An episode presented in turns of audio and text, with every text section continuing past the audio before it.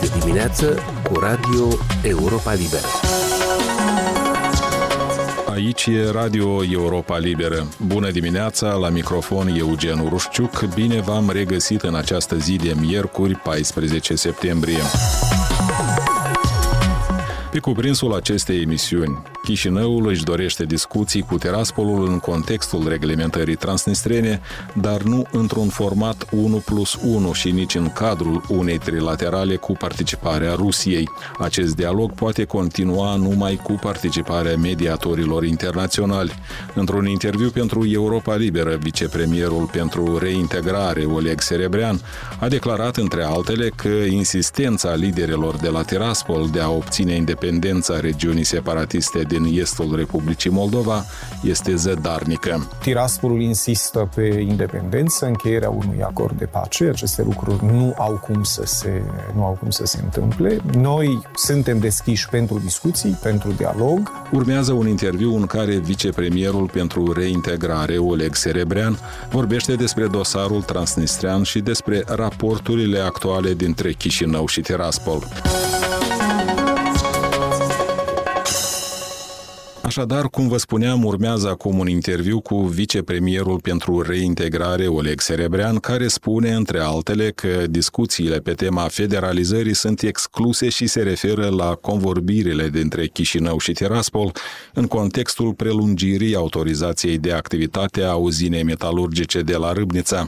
Mai întâi însă Cristina Popușoi l-a întrebat pe Oleg Serebrian cum tratează Chișinăul insistențele oarecum concertate ale Tiraspolului și Moscova Moscovei privind nevoia începerii unor negocieri pe dosarul transnistrian și ce spun autoritățile moldovene despre pretinsele limitări ale drepturilor vorbitorilor de limbă rusă. Pe de o parte, sigur că este bine că lumea e preocupată de continuarea negocierilor.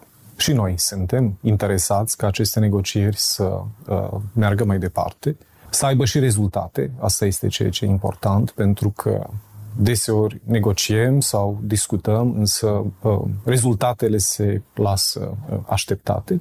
În ce măsură perioada este potrivită pentru negocieri, ținând cont de războiul din Ucraina, este o altă întrebare. Pentru că, așa cum am spus și cu alte ocazii, războiul din Ucraina a schimbat tot peisajul geopolitic regional. Și Republica Moldova este în prima linie a evenimentelor, pot spune, fiind foarte antrenată, nu doar geografic, în aceste schimbări a situației geopolitice regionale. Avem uh, o frontieră uh, foarte extinsă cu Ucraina, avem un conflict nesoluționat, foarte conectat cu uh, tot ce este peisaj conflictual, dacă vreți, în, în regiunea Mării Negre și cu războiul din Ucraina uh, inclusiv. Nu e un secret pentru nimeni că uh, anume războiul din Ucraina a atras din nou masiv atenția comunității internaționale asupra dosarului transnistrean. Pot să spun că niciodată după 1992 Poate că nici în 1992 chiar, dosarul transnistrean n-a fost atât de mult în vizorul presei internaționale, în vizorul factorilor internaționali de decizie, ca acum în contextul uh, războiului din Ucraina, în contextul acestui nou peisaj securitar. Sigur, războiul din Ucraina a pus pe pauză formatul 5 plus 2 și am explicat motivele pentru care uh, discuții în acest format sunt puse pe pauză. Uh, pentru noi este foarte important important ca uh, mediatorii, observatorii să fie prezenți în timpul acestor negocieri. Deci să fie foarte clar, și cred că este foarte clar, Chișinăul este pentru discuții, dar Chișinăul nu este pentru discuții despre format strict tet-a-tet cu Tiraspolul, deci doar cu Tiraspolul, sau o trilaterală Chișinău, Tiraspol, Moscova. Noi vrem să fie prezenți și ceilalți mediatori și ceilalți observatori să fie implicați. Nu putem discuta aceste probleme fără prezența Ucrainei, fără prezența Statelor Unite, Uniunii Europene, eh, OSCE-ului. A aduce acum la aceeași masă de negocieri eh, Ucraina și Rusia este foarte dificil, dacă nu imposibil. Deci dumneavoastră vedeți practic o stagnare care va mai dura în acest eh, proces de Este o stagnare. Totodată noi suntem favorabil discuțiilor. Putem tatona, uh, să vedem cel puțin tatona pozițiile, tatona uh, ideile, proiectele care, care sunt. Nu suntem uh, împotriva unor astfel de uh, discuții, care nu sunt, să zic, negocieri propriu-zise, dar de principiu, da, suntem, uh, suntem de acord pentru a vedea care sunt, la momentul de față, pozițiile Tiraspolului pe subiectul dat. Din ce am văzut până acum, Tiraspolul insistă pe independență, încheierea unui acord de pace. Aceste lucruri nu au cum să se, nu au cum să se întâmple. Noi suntem deschiși pentru discuții, pentru, pentru dialog referitor la un statut al acestei regiuni în strictă conformitate cu toate deciziile care au fost luate până acum la ministerialele OSCE-ului, rezoluțiile care au fost adoptate uh, pe marginea acestui uh, dosar uh, conflictual, respectând principiul integrității teritoriale a Republicii Moldova, deci nu poate fi vorba despre discuții despre altceva decât integritatea teritorială a Republicii Moldova și statutul acestei regiuni în componența Republicii Moldova. Dacă Tiraspolul acceptă aceste principii, suntem deschiși de principiu, iarăși, să, să pornim discuțiile, să vedem încotro uh, putem, uh, putem să ajungem. Dar nu discuții despre federalizare, nu discuții despre statutul Republicii Moldova. Asta să fie foarte clar că nu suntem dispuși acum să discutăm despre ce statut are Republica Moldova. Neutralitate permanentă, garantată, demilitarizată, apartenența sau neapartenența la anumite structuri internaționale și formatul 5 plus 2 era foarte clar despre statutul regiunii transnistrene, despre reglementarea politică a problemei transnistrene. Despre asta suntem dispuși să, să discutăm.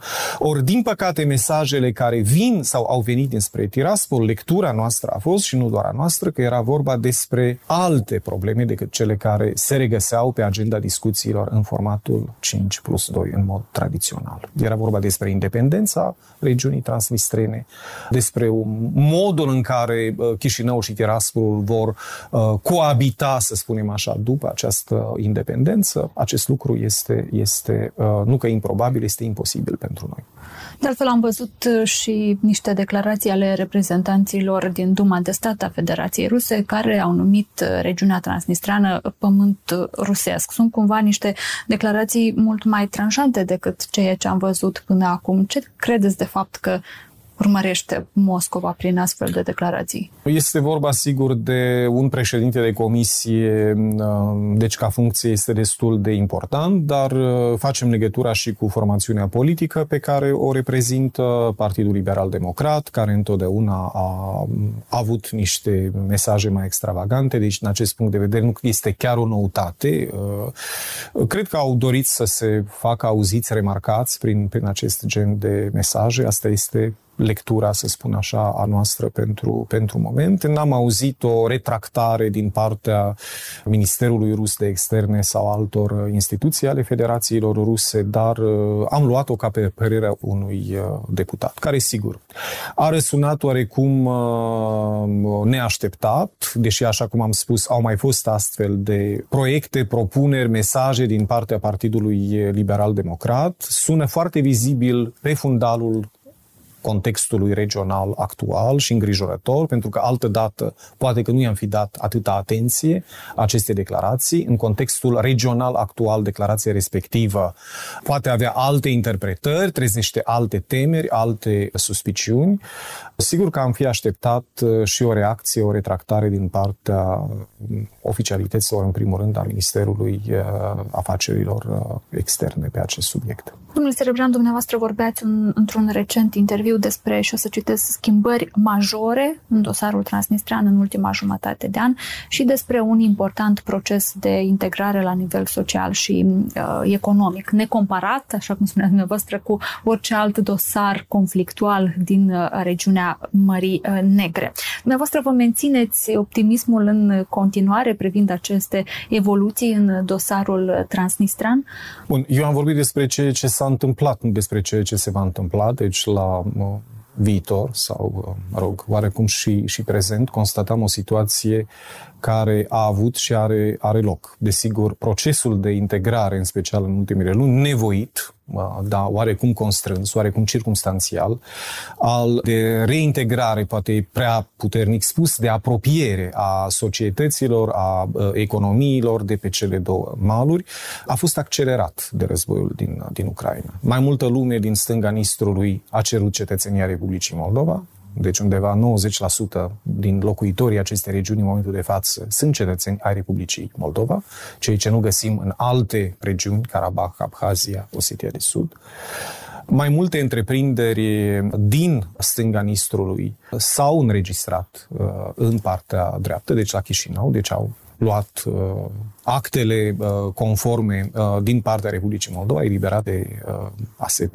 Este și posibilitatea lor de a se antrena în uh, uh, relații de comerț extern, relații economice cu, cu partenerii externi. Practic, tot comerțul extern al regiunii uh, transnistrene se desfășoară prin punctele vamale controlate de uh, Republica Moldova, deci sunt câteva elemente doar care scot în evidență o mutație neașteptată, care se datorează, așa cum am spus, exclusiv situații în care s-a pomenit regiunea noastră, regiunea, macro-regiunea noastră în ultimul, în ultimul timp.